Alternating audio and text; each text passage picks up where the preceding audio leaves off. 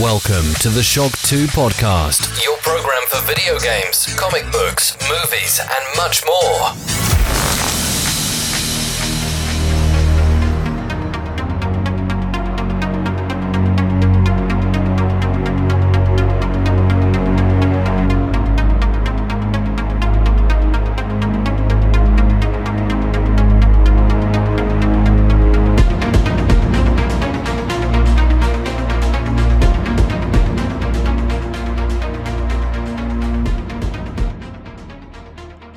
Hallo und willkommen bei einer neuen Folge des Shock 2 Podcast. Wenn ihr diesen Podcast hört, ist schon das große 2.0 Update von Cyberpunk 2077 heraus und verbessert das Spiel ja quasi in jeder Bohre. Mehr noch, am 26. September, also in wenigen Tagen, erscheint auch Phantom Liberty, das große Erweiterungsupdate, ja, wo dann ja wirklich auch ein komplett neuer Stadtbezirk drin ist. Ich freue mich sehr, dass bei mir jetzt in der Leitung der Ben ist, der schon in den letzten, ja, man muss fast sagen, Wochen beide spielen konnte.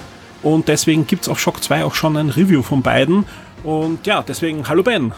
Servus. Ja, du warst schon unterwegs, noch einmal in Night City. Und da hat sich ja einiges getan. Bevor wir jetzt dann über die große Erweiterung reden und so weiter und über das 2.0 Update, mal gr grundsätzlich, weil ich glaube, das sollte man auch kurz besprechen. Da kennt man sich manchmal gar nicht aus, was da jetzt überall drinnen ist und so weiter. Was bekomme ich, wenn ich sage, ich habe mir das Spiel jetzt geholt vor zwei Jahren oder letztes Jahr, wie die Netflix-Serie gestartet ist, wo das Spiel auch schon deutlich besser gepatcht war. Äh, wenn jetzt das 2.0 Update ist und was bekomme ich, wenn ich am 26. dann die Erweiterung kaufe? Was ist der große Unterschied zwischen den beiden? Ja, also man muss in dem Fall wirklich sagen, diese, dieser 2.0 Ausdruck wird sehr gerne verwendet, aber in diesem Fall ist es wirklich genau das. Also das ist Cyberpunk 2.0. Die haben sich nicht davor gescheut, wirklich jeden einzelnen Teilbereich von diesem Spiel nochmal anzugreifen, sich zu überlegen, ist das klug, so wie wir es ursprünglich gelöst haben? Natürlich mit sehr viel Einbezug von dem Fan-Feedback, was jetzt über die letzten Jahre natürlich auch bekommen haben. Und da ist ja, also wirklich fast kein Stein auf dem anderen geblieben. Also das wirklich beginnt schon mit dem Fertigkeitenbaum, was ja, nachdem das ja doch sehr RPG-lastig ist, das Spiel äh, doch eine zentrale Rolle spielt und da haben sie jetzt halt wirklich komplett nochmal aufgeräumt. Äh, kann man auch, auch wenn man schon einen sagen wir mal, hochgelevelten Charakter hat, äh, muss man alles wieder neu vergeben, weil von dem alten ist wirklich nichts übergeblieben. Und das ist jetzt äh, deutlich ge, ge, also stromlinienförmiger Design, da ist wirklich jeder, jeder Skillpunkt, den man da reinsteckt, ändert etwas an dem Spiel und gibt einen wirklich neue Manöver, die man machen kann, neue Möglichkeiten, die man machen kann, äh, verändert die, den, den Spielstil, der am effizientesten ist, je nachdem, in welche Richtung man gehen möchte. Das sind wirklich bedeutsame Sachen und ähm, bezieht auch diverse andere Systeme ein, die sie jetzt verändert haben. Es ist jetzt zum Beispiel so, also im ursprünglichen Cyberpunk war es ja so, dass man halt so typisch RPG-mäßig, man läuft herum und sammelt diverse Outfits, die so typische Cyberpunk-Outfits sind, dementsprechend jetzt natürlich keine schweren Rüstungen, sondern eher äh, flashig leuchtende Lederjacken und dergleichen. Und die haben aber trotzdem halt immer viele Werte noch mit dabei gehabt. Das heißt, man hat sich jetzt nicht darauf konzentrieren können, wie möchte ich aussehen, sondern vielmehr, okay, was ist denn jetzt die beste Kombination, wo ich die besten Wertboni daraus kriege.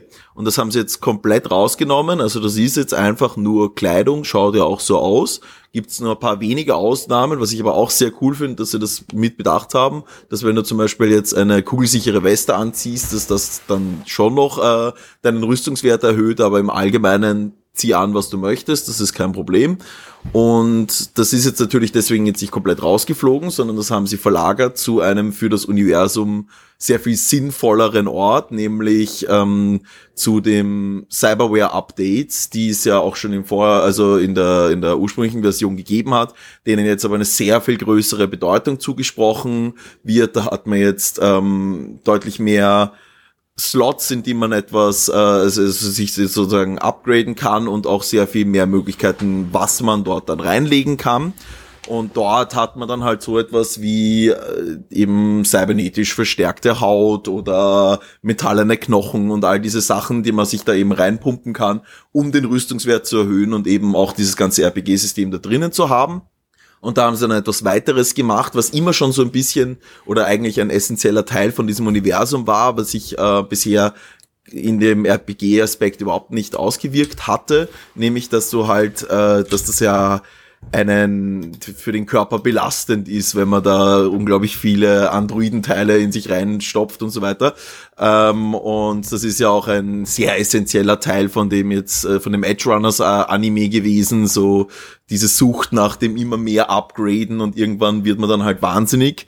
Und da gibt's eben sozusagen einen eine Grenz, einen Grenzwert, was dein Körper vertragen kann und du kannst dich jetzt halt entscheiden, möchtest du lieber die aufwendigsten Augenimplantate haben, dann nimmt das halt auch schon einen großen Teil von dem, was dein Körper verträgt, ein. Oder ist es dir einfach wichtiger, dass du die meiste Rüstung hast oder am schnellsten läufst oder am meisten Schaden austeilst oder die, das beste Hacker-Modul hast? Und das musst du halt immer so ein bisschen abstimmen. Und ähm, Sie haben das sogar so weit getrieben, dass du, da musst du, das ist dann wieder mit dem Skilltree verflochten, dass du halt, ähm, wenn du auf äh, gewisse, also einen gewissen Punkt angelangst, dass du sogar über das hinausgehen kannst. Das hat aber dann auch damit zusammenhängende Mali, wie eben, dass du weniger Leben zum Beispiel hast oder hin und wieder in so eine Rage gehst und so weiter. Also da, das haben sie tatsächlich ein bisschen reingebracht. Das ist jetzt nicht, ähm, also diese Cyberpsychosis, was ja immer so ein großes Thema in dem Universum ist, so, dass man dann endgültig komplett wahnsinnig wird und nicht mehr zurechnungsfähig ist, weil man so verchromt ist. Ähm, so weit geht's jetzt nicht, aber es hat halt diese, soweit das halt gameplay-technisch sinnvoll ist, das jetzt wirklich gut eingeflochten und zeitgleich halt einen taktischen Tiefgang da reingegeben, weil man eben nicht einfach überall sich das stärkste Teil, was möglich ist, reintut, sondern mal überlegen muss, okay, wo, also was ist mir wichtig für meinen jetzigen Spielstil und dementsprechend dann unterschiedlichste ähm, Konstellationen sozusagen verwenden kann. Und ja, aber das ist halt nicht alles. Sie haben quer durch die ganze Story haben sie diverse Bosskämpfe verändert, Loot verändert, äh, Sachen woanders hingelegt ähm, und ähm, vollkommen neu ist jetzt auch, äh, dass das, das Polizeisystem ist jetzt komplett überarbeitet. Das war ja davor wirklich nur so rudimentär, okay, du wurdest erwischt, also laufen jetzt ein paar Polizisten zu dir.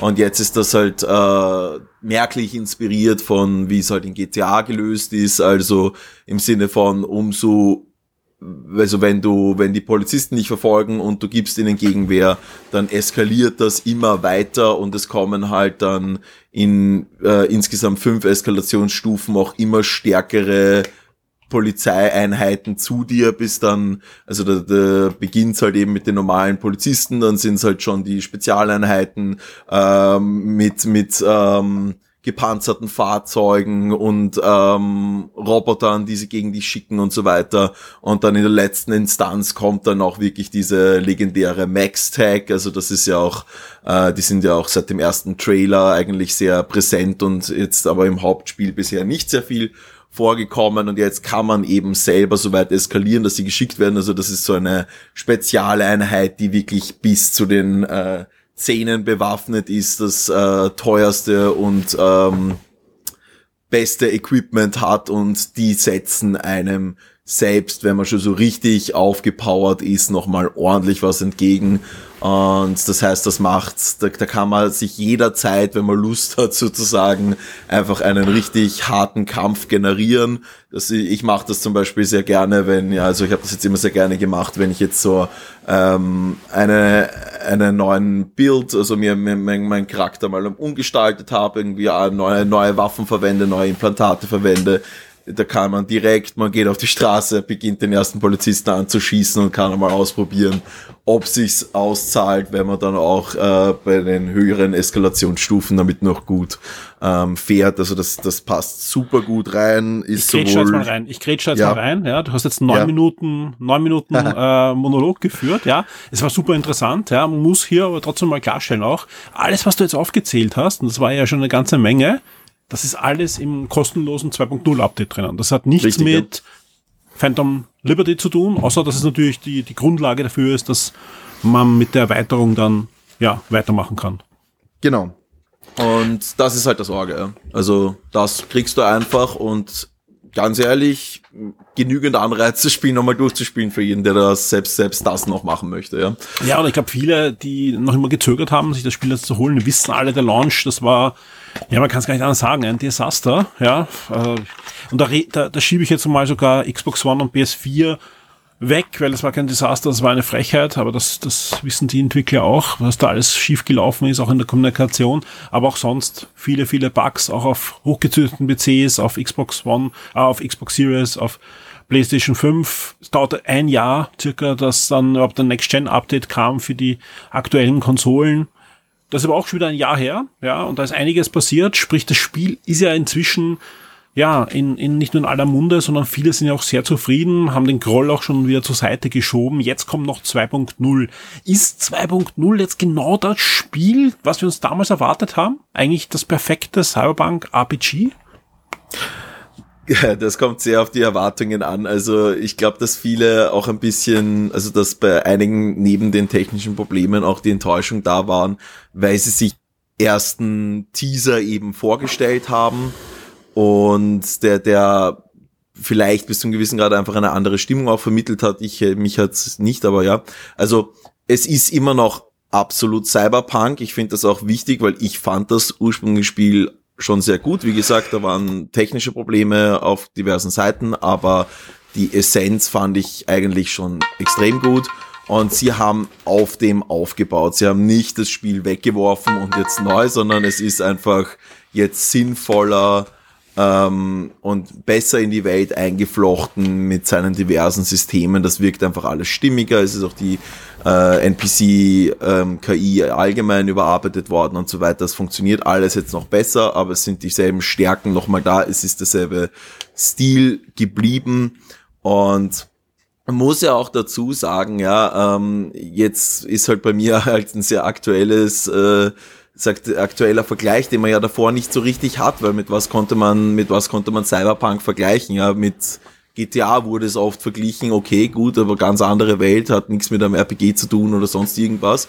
Ähm, und es hat sich halt für mich immer so ein bisschen wie, wie eine sinnvolle, natürliche Weiterentwicklung von dem, was halt Fallout stark gemacht hat, angefühlt. Und jetzt bringen halt Bethesda Starfield raus und ähm, das schaut immer noch aus wie das ursprüngliche Fallout, jetzt habe ich schon genug drüber geredet. Und da ist mir jetzt halt noch viel mehr aufgefallen, was sie alles richtig gemacht haben. An der Präsentation, an der Freiheit, an wie halt wirklich jede Situation äh, spannend zu lösen ist mit unterschiedlichsten Möglichkeiten und äh, auf die verschiedenen Spielstile eingegangen und wie cool einfach auch die ähm, ganzen Konversationen präsentiert werden, weil dein Gegenüber halt nicht einfach nur dasteht, sondern wirklich emotional wird, gestikuliert, im Raum auf und ab spaziert und, und sich einfach wie ein natürlicher Mensch verhält und dadurch, und das passiert aber selbst mit Leuten, die mitten auf der Straße stehen. Das sind natürlich immer so kleine geskriptete Sachen, die dann teilweise zufallsplatziert werden, aber trotzdem macht es einfach so Spaß, teilweise einfach irgendwo stehen zu bleiben und zufälligen Leuten zuzuhören. Und das also, ist alles, diese Stärken sind alle noch aber du weißt schon, du bringst jetzt eine Menge Leute wirklich in Bredouille. Ja, ich meine, was ist das für ein Jahr? Ja, selbst die großen Rollenspiele fallen da nur so von den Bäumen runter, ja. Wenn man übergreifend in die Genres schaut, allein diese Woche ist mit Mortal Kombat und jetzt äh, mit Cyberpunk 2.0 gleich zwei Spiele rausgekommen, die ja, ich meine, das Spiel ist ja Jahre her, aber trotzdem mit dem 2.0 Update fangen das viele an und werden vielleicht sagen, das ist Spiel des Jahres, ja, weil du gibst jetzt, äh, so viel kann man jetzt schon äh, sagen, Phantom Liberty dann eine 9.0. Äh, ich habe jetzt kurz vor der Sendung geschaut, was so ähm, äh, die Kollegen vergeben, ja, unter neun tut sich da nicht viel. Also sprich, das ist ja auch schon wieder so ein Anwärter auf Spiel des Jahres. Was ist das für ein Jahr, wo solche Spiele, die ja, sagen wir mal so, nicht in zwei Stunden durchgespielt sind, ja, einfach nur so auf uns einprasseln. Ja, Irrsinn, ja. Ähm, das, das ist schon ziemlich heftig und vor allem glaube ich wirklich, dass es auch einige Zuhörer gibt, die das jetzt dann in nächster Zeit äh, sehr ausführlich spielen werden. Mich würde es nicht wundern, wenn Cyberpunk 2077 Phantom Liberty dann am Schluss ordentlich mitrittert um das Spiel des Jahres. Also das, das würde mich nicht wundern, wenn viele sagen, ähm, ja, das ist was. Und dann ist noch Spider-Man 2 um die Ecke und Super Mario Brothers Wonder. ja. Und ich weiß nicht, was noch kommt in den nächsten Wochen. Es ist einfach ein Wahnsinn, ja. Ähm, das, das ist schon heftig. Ähm, aber zurück zu Phantom Liberty, ja. 2.0 Update ist ein Wahnsinn. Also sprich, selbst wenn ihr kein neues Geld einwerfen wollt, wobei man muss sagen, was kostet die Erweiterung? 30 Euro, 35 Euro, irgend sowas in der Richtung. Ne? Ja, 30 Euro, glaube ich. Genau, also sprich, ist jetzt nicht äh, ein, ein Vollpreisspiel, was da jetzt auf euch zusätzlich kommt. Aber selbst wenn ihr sagt, das wollt ihr jetzt mal nicht spielen, holt euch auf alle Fälle 2.0 und schaut euch das nochmal an. Ich glaube, da Ben hat das jetzt sehr ausführlich auch ähm, erläutert, warum man sich dieses Spiel nochmal anschauen sollte. Ja. Aber jetzt kommt dann die große Erweiterung am 26. September und die verspricht ja einen komplett neuen Bezirk. Aber nicht nur das, auch etwas ganz Neues in der Zielweise. Ihr bekommt nämlich jetzt nämlich eine Spionagestory, einen Spionage-Thriller vorgesetzt. Wie gut ist das umgesetzt? Ist das ein James Bond trifft Cyberbank? Mm, puh, äh, James Bond ist, ist so, äh, gibt es ja auch äh, große Unterschiede bei den, bei den Filmen, also kommt drauf an, vielleicht welcher James Bond, die vielleicht guten. ein, äh, welche sind die guten? Ich mag Pierce Brosnan auch. Also ähm, vielleicht ein Pierce Brosnan James Bond, aber es ist auf jeden Fall so ein Spionage-Action-Flick gibt's äh, spezifisch sogar, wird auch äh, in diversen Trailern ähm, aufgezeigt, ist es so ein ja, Präsident, in dem Fall eine Präsidentin, wird von Terrororganisationen bedroht und äh, du, man ist halt der Actionheld, der sie retten muss und dann halt immer weiter in diverse Intrigen verstrickt wird. Ähm, muss ich auch dazu sagen, also fantastisch, ja, es ist äh, wirklich, äh, der, der Bereich ähm, ist ja ganz spannend, weil dieser Teil von Liberty City war ja bis zum gewissen Grad von außen schon ersichtlich. Ähm, man ist dort vorbeigefahren, das ist jetzt nicht, hey, ich, ich breche in ein neues Land auf, sondern das liegt einfach da so ein bisschen außerhalb der Stadt daneben und haben sie jetzt halt da komplett dieses Dogtown, wie das heißt, äh, reingebaut, was eben so äh, auch einen Grund hat, warum das nicht im Hauptspiel einfach so vollkommen ist, das haben sie schon gut eingeflochten. Das ist so eine kleine Anarchiestadt, also im Sinne von keine Regierungseinflüsse, kein gar nichts, wird nur von einem so äh, Paramilitär ähm, namens Kurt Hansen sozusagen geleitet, aber der sagt, eh macht's, was ihr wollt, hier gibt's keine Gesetze vor, gegen Drogen, Waffenhandel oder sonst irgendetwas. Äh, er schneidet nur natürlich seinen eigenen Gewinn aus der Geschichte mit und ja, da kommt man halt auch mal gar nicht so leicht rein und das ist gleich dann schon der erste Schritt, den man machen muss. Wie kommt man überhaupt in, in Dogtown rein und ähm, wie kann man dann zukünftig dazwischen wechseln? Das ist nämlich, äh, haben sie recht cool auch gemacht, weil ich sehe, verrate jetzt keine Details, aber da muss man sich halt mal dann auf die eine oder andere Weise durchschleichen äh, oder kämpfen. Und dann hat man diesen so, so einen richtigen, ich nenne das ja immer gerne ähm, Voltor-Moment, also im Sinne von die Tür geht auf und dann kommt man mal nach Dogtown rein und das ist halt wieder mal, also da die diese Sachen zu inszenieren, da sind die wirklich wirklich stark, also so gar nicht unbedingt immer irgendwie mit Kamerafahrten oder sonst irgendwas, sondern du kommst einfach raus und bist so oh, offene Augen, wow, äh, was ist das? Und das haben sie richtig gut rübergebracht.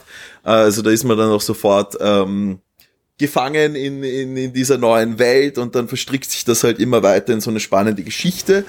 Und möchte ich nur kurz noch dazu sagen, ähm, das ist alles großartig, aber meiner Ansicht nach nicht unbedingt jetzt, sagen wir mal, äh, so weit über dem Hauptspiel, dass ich jetzt sagen würde, geh, lass das links liegen und spiele einfach direkt das, weil da raubt man sich auch ein bisschen was der Experience. Also das ist wirklich darauf ausgelegt, dass man es eigentlich, nachdem man zumindest einen nicht unwesentlichen Teil von dem Hauptspiel gespielt hat, sich anschaut und dann bekommt man einfach nochmal etwas drauf. Und das es sind gibt aber wirklich, Leute, ja, die vielleicht auf einer, keine Ahnung, auf einer Playstation das Hauptspiel jetzt gespielt haben, inzwischen PC-Spieler sind, sich jetzt äh, die Erweiterung holen mit dem Hauptspiel, aber jetzt nicht das Hauptspiel nochmal durchspielen wollen. Obwohl es ein 2.0 Update ist, obwohl der Ben und ich gesagt haben, spielt das nochmal, sie wollen das nicht.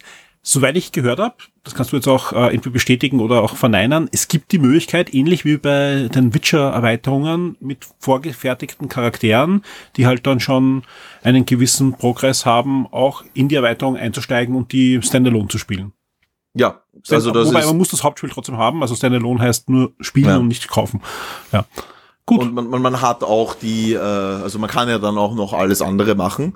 Also es ist jetzt nur so, dass man halt sozusagen mit einem Charakter startet, der bereits auf einem hoch genugen Level ist, dass er ähm, bereit ist, nach Dogtown reinzugehen, ohne gleich überrannt zu werden. Das ist natürlich auch dadurch, dass das halt eher nach Endgame-Content ist, das halt höher gesetzt. Und ähm, ja, man, man halt sozusagen direkt unter Anführungszeichen den Anruf bekommt, jo, jetzt kannst du da hingehen. Also ja, man kann sich das auch direkt anschauen. Der Charakter, den man da so bekommt, ist da, ist da weder über noch unterlevelt. Also ich habe ja das Hauptspiel wirklich äh, bis zum letzten äh, Tropfen ausgenutzt und äh, dementsprechend, also da, da war im Verhältnis mein Charakter jetzt schon deutlich weiter. Aber das, was ich auch sehr cool daran finde, also man kann das machen, wie gesagt, du hast es schon erwähnt, ich würde es nicht unbedingt empfehlen, weil man da sich ein bisschen was äh, raubt, aber man wird trotzdem jede Menge Spaß haben.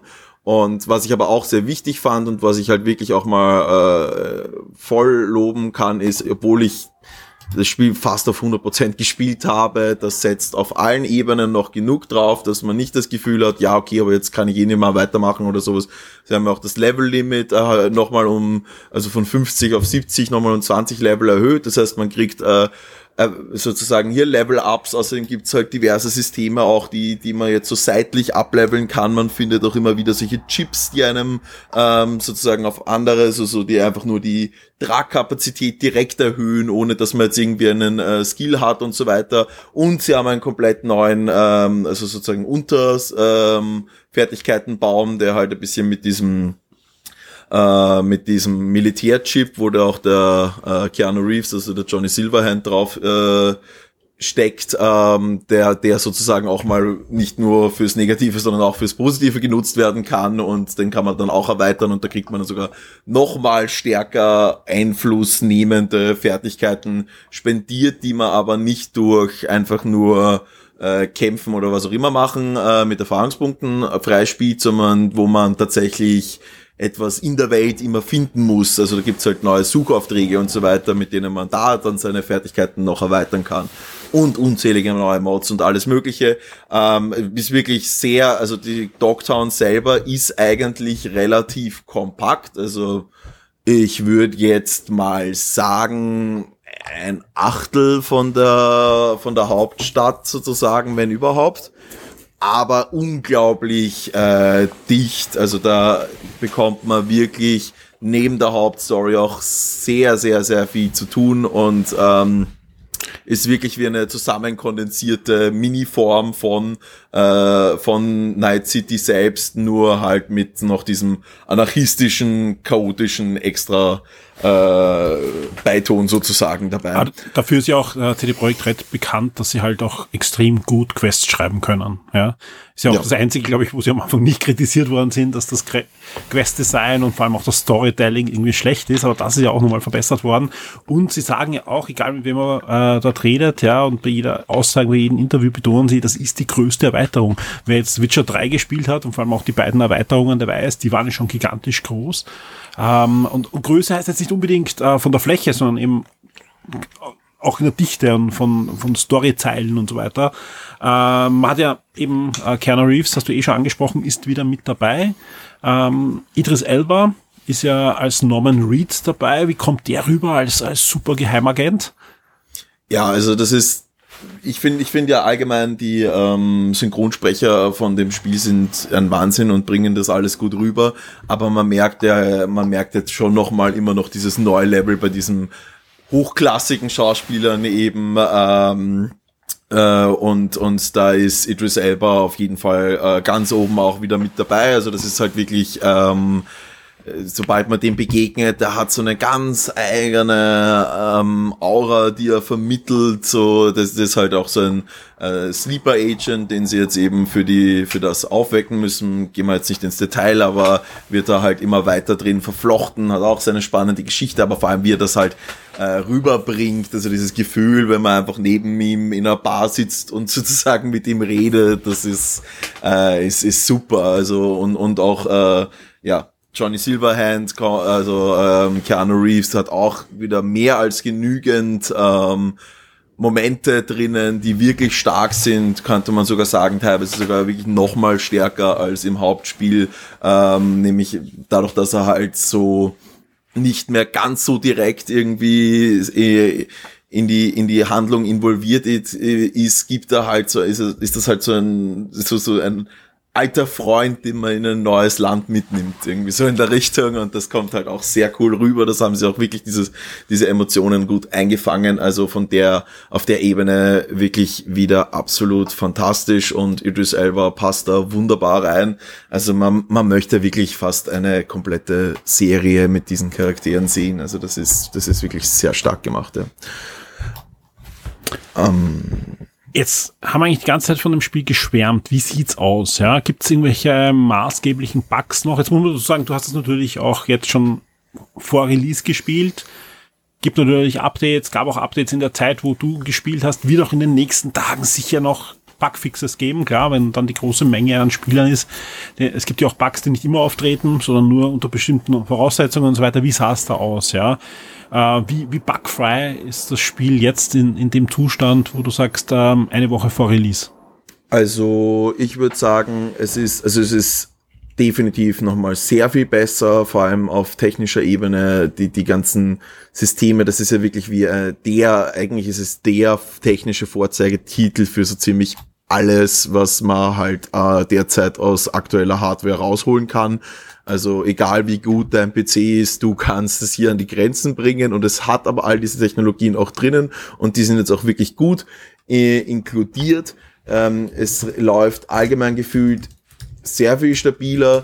Ich kann, aber es gab ähm, ein paar vereinzelte Momente, ähm, wo doch Sachen vorgekommen sind, die sind nur sehr viel weniger frequent gewesen. Also einmal ist zum Beispiel ähm, dass, dass ich wo äh, eine, eine Kante raufgeklettert bin und dann ist mein Charakter plötzlich zehn Meter in die Luft gesprungen. Äh, ich kann auch äh, normal vom Boden, also es war jetzt nicht so eine Orge, aber das war irgendwie so, okay, ja, das war anscheinend ungewollt. Manchmal äh, sind obwohl das jetzt wirklich deutlich besser geworden ist, dass die Gegner auch taktisch gegen einen vor, vorgehen. Manchmal sind sie leider immer noch äh, überfordert und bleiben einfach nur auf einer Stelle stehen oder so etwas. Das kommt vor, aber auch sehr selten. Ähm, und ja, sonst, ich glaube, ja, einmal, einmal hatte ich einen, einen Crash, aber da kann ich ehrlich gesagt jetzt nicht einmal sagen, ist da irgendwas gerade mit Hardware-Updates, was auch immer, ähm, nicht korrekt gewesen. Es, es hat sich auf jeden Fall nicht so angefühlt, als ob irgendwas hier äh, unglaublich ähm, schief läuft und wie du sagst, wir sind jetzt noch eine Woche vom Launch, jetzt kriegen sie ja in, immens viel Feedback nochmal von allen Seiten, da wird sicher nochmal äh, mehr gemacht, aber es läuft, es läuft einfach sehr stabil, ja. Ähm, das so und insgesamt auch ähm, wirklich äh, sehr viele, wenn von den Mini-Kritikpunkten, die ich hatte, jetzt einfach verbessert.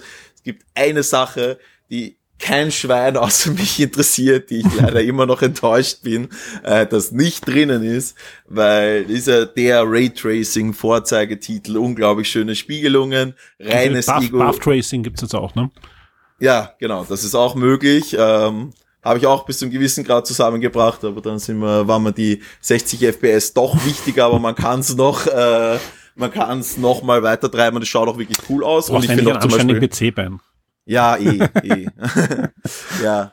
Sie haben auch ein ganz cooles Feature, weil es gibt ja dieses äh, Screenshot-Tool, was ich, wie die Leute vielleicht noch von der äh, von der ursprünglichen Review äh, wissen, sehr, sehr liebe, zu dem Ausmaß, dass ich mir damals ja sogar ein Fotoalbum erstellt habe mit meinen Screenshots. Äh, und da haben sie auch eine ganz coole, coole Option, dass man zum Beispiel dieses Path Tracing nur für den Moment, wenn man den Screenshot macht, aktiviert. Also ähnlich wie, ähm, wie damals schon auf der PlayStation 2 oder PlayStation 3 beim Gran Turismo. Da sahen ja auch, ja, ja, die, genau, der ja. Fotomodus sah immer fast fotorealistisch schon aus auf der PlayStation 3. Also selbst auf der PS2 gab es da unglaublich schöne Fotos, ja.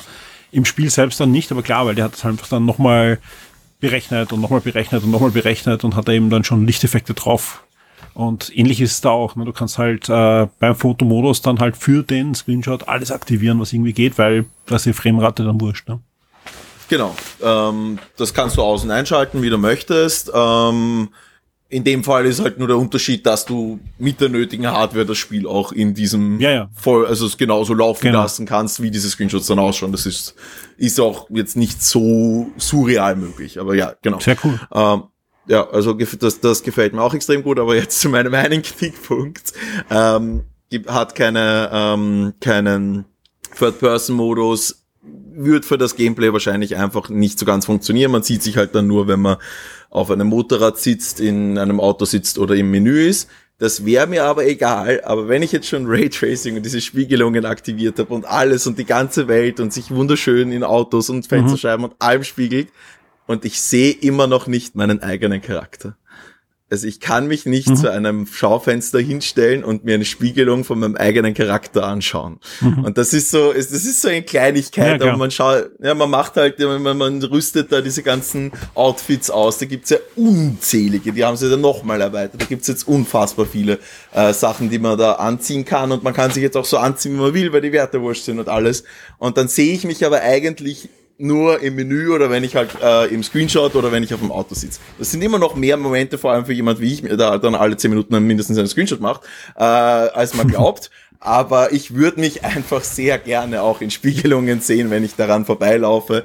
Und äh, da gab's auch ja schon für beim Hauptteil Mods und so weiter, aber da hätte ich mir einfach gewünscht, äh, dass das jetzt einfach natürlich drin ist, ohne dass man dann nochmal was angreifen muss ist ein kleiner Kritikpunkt. Es hat mich nur einfach geärgert, weil so viel anderes passt. Gut, normal frage ich jetzt immer, für wem ist das Spiel was? Bei dir mache ich es jetzt umgekehrt. Das ist schwerer dann. Für mhm. wem empfiehlst du dieses Spiel auf keinen Fall? Wer soll sich auf keinen Fall Cyberpunk 2077 in der 2.0er Version oder eben gleich mit Erweiterung holen?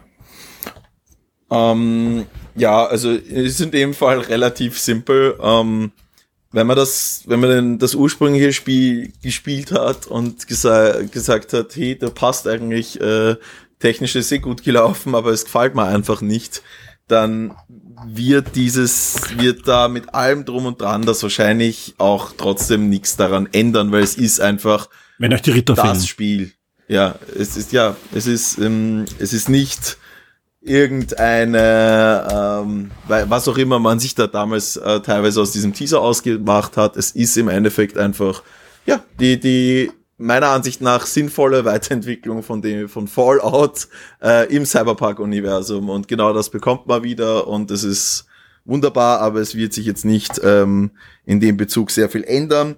Und was ich auch dazu sagen muss, ich finde die Geschichten und die kleinen, vor allem wirklich auch, wenn es egal zu welchem kleinen Nebencharakter man hingeht und wenn das einfach nur irgendeiner ist, dem halt das Geschäft dort gehört oder sowas, die haben immer irgendwie ein interessantes Szenario und teilweise auch wirklich ordentlich was zum Sagen und das ist schockierend, weil man sich teilweise denkt, ja, keine Ahnung, die Hälfte der Leute gehen vielleicht niemals in diesen Shop rein und sowas, also das ist wirklich unglaublich cool, aber ähm, dass dieses Edge Runners Anime, das war halt also emotional absurd. Ähm, es ist, da gibt's ja wenige Filme oder Serien, die auf diesem Level irgendwas reißen.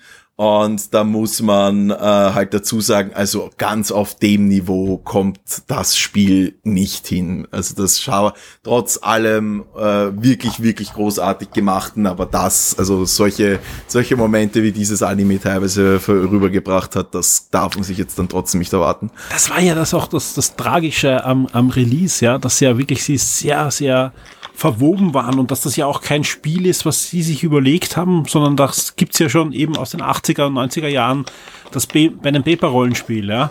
Und, und auch die Comics, ja, zum Beispiel jetzt ist gerade ein, ein, jetzt, also vor, vor zwei, drei Monaten ist ein Comicband auch auf Deutsch erschienen, äh, von dem Autor, der auch Edge Runner geschrieben hat, ja der natürlich das Universum schon urgut kennt, ja, wo das Comic dann auch wieder total viel Sinn gibt und das auch wieder erweitert und es gibt ein paar Romane, da weiß ich nicht, wie gut sie sind, aber, aber selbst das gibt's, ja, und, und, und, also sprich, da kommt ja noch einiges äh, auf uns zu und mal schauen, wie auch das Nachfolgespiel, das ja auch schon in Entwicklung ist, wird, dann mit Unreal Engine, aber jetzt mal, jetzt mal Phantom Liberty. Eine Empfehlung habe ich noch. Ja, ja. Eine Starfield spielt Phantom Liberty, dann hat man Ja, Zeit. ja. eine Erweiterung, also eine, eine, eine Empfehlung habe ich noch und die ist komplett kostenlos und ab sofort auch ja, streambar auf Shock 2 haben wir es eh auch schon bekannt gegeben. Es ist auch verlinkt in deinem Review. Es gibt in der ARD Mediathek und so, dass man es auch aus Österreich und der Schweiz sich anschauen kann. Äh, Cyberbank ähm, Inside ähm, The, the Game, Cyber, Cyberpunk 2077, Phantom Liberty, Liberty äh, wo ähm, ja die die Entwickler mehrere Monate lang begleitet wurden bei einer Dokumentation. Jetzt klingt das mal auf Anhieb natürlich nach Marketing bla und man bringt kurz vor Release so eine Dokumentation. Äh, ist natürlich ähm, sicher auch äh, Sinn und Zweck, dass sie da mitgearbeitet haben, dass sie sich da auch nochmal verkaufen können. Jetzt ist das aber vom öffentlich-rechtlichen Rundfunk in, in Deutschland natürlich auch finanziert und umgesetzt worden. Und ich finde es auch journalistisch eigentlich sehr, sehr gut, weil die beleuchten nicht einfach, uh, cool, da kommt ein neues cooles Spiel, sondern ich, ich schätze mal gefühlt mindestens die Hälfte, aber eher zwei Dritteln geht es eigentlich um den Launch. Den Launch vom, vom Spiel, der einfach komplett nicht funktioniert hat, aber auch schon vorab eben, wie der Hype aufgebaut wurde, was falsch kommuniziert wurde. Ähm, man begleitet das Team nicht nur bei der Spielentwicklung, sondern auch, auch auf Events, auf so Pressevorführungen, ja, und, und lauter so Sachen. Das ist schon sehr, sehr cool, was auch so ein, ein schönes Gesamtbild abgibt, was man so oftmals nicht sieht von Spieleentwicklung. Also wie gesagt, vieles ist natürlich für mich, ähm, weil es nicht so vieles neu, weil wir natürlich oftmals den Blick hinter die Kulissen haben. Das erzähle ich auch bei Game 1 und so weiter, wenn wir äh, von zum Beispiel der, der Capo-Ausgabe durchblättern und von irgendwelchen Events erzählen, wie das circa abläuft im Hintergrund und welche Reibereien es gibt und so weiter. Gerade wenn man auf eine Ausgabe blickt, die 15 Jahre in der Vergangenheit liegt, dann kann man schon einiges erzählen. Da bekommt ihr das aber wirklich zu einem super aktuellen Spiel. Und das ist sehr sehenswert. Dauert circa 75 Minuten und ähm, ja, hat mir, hat mir gut gefallen. Ja. Und ist ab sofort Definitiv, verfügbar. Ja. Ab sofort verfügbar. Gut, Ben, vielen, vielen Dank äh, für deine Zeit, vielen Dank fürs schöne Review. Das findet ihr, wie gesagt, auf Shock 2 ab sofort. Und ja, da würde ich sagen, ich freue mich, wenn wir uns bald wieder hören. Ja, voll. Bis zum nächsten Mal. Bis dann. Tschüss. Ciao, servus. Ciao.